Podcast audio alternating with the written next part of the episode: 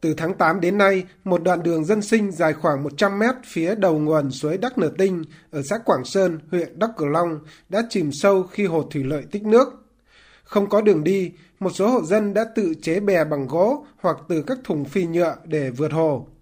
Anh Nguyễn Hữu Hóa ở thôn Quảng Tiến, xã Quảng Sơn cho biết đây là cách duy nhất để rút ngắn con đường ra trung tâm xã và đến vùng sản xuất. Bây giờ mở an toàn thì chúng tôi cũng không biết được. Bây giờ không còn cái đường nào chúng tôi đi thì chúng tôi bắt buộc chúng tôi phải đi bằng con bè này. Bây giờ chứ không có bè thì chúng tôi bơi cũng không bơi được. Mà có thêm trẻ con, có người già đau bệnh nữa thì chúng tôi không có thể nào đi được. Bắt buộc phải tự phát. Được biết, tuyến đường cũ được cho là thuận tiện nhất của hơn 100 hộ dân thôn Quảng Tiến. Nay đường ngập, họ phải đi vòng theo con đường đất quanh hồ Đắc Nực Tinh, xa thêm 7 km mới đến trung tâm xã Quảng Sơn. Do vậy, người dân chọn cách tự chế bè để vượt hồ.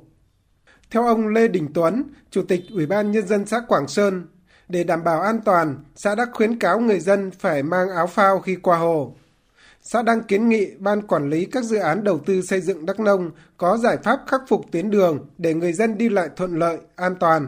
Việc mà người dân đi lại qua cái lòng hồ bằng cái bè, bè tự chế thì chúng tôi đã kiến nghị với chủ đầu tư nghiên cứu xây dựng cái phương án Ờ, tạm thời làm sao giải quyết được cái việc mà mà lao động bên kia bờ chuyển các cái nông sản sang mà đặc biệt là sắp đến tới, tới mùa thu hoạch.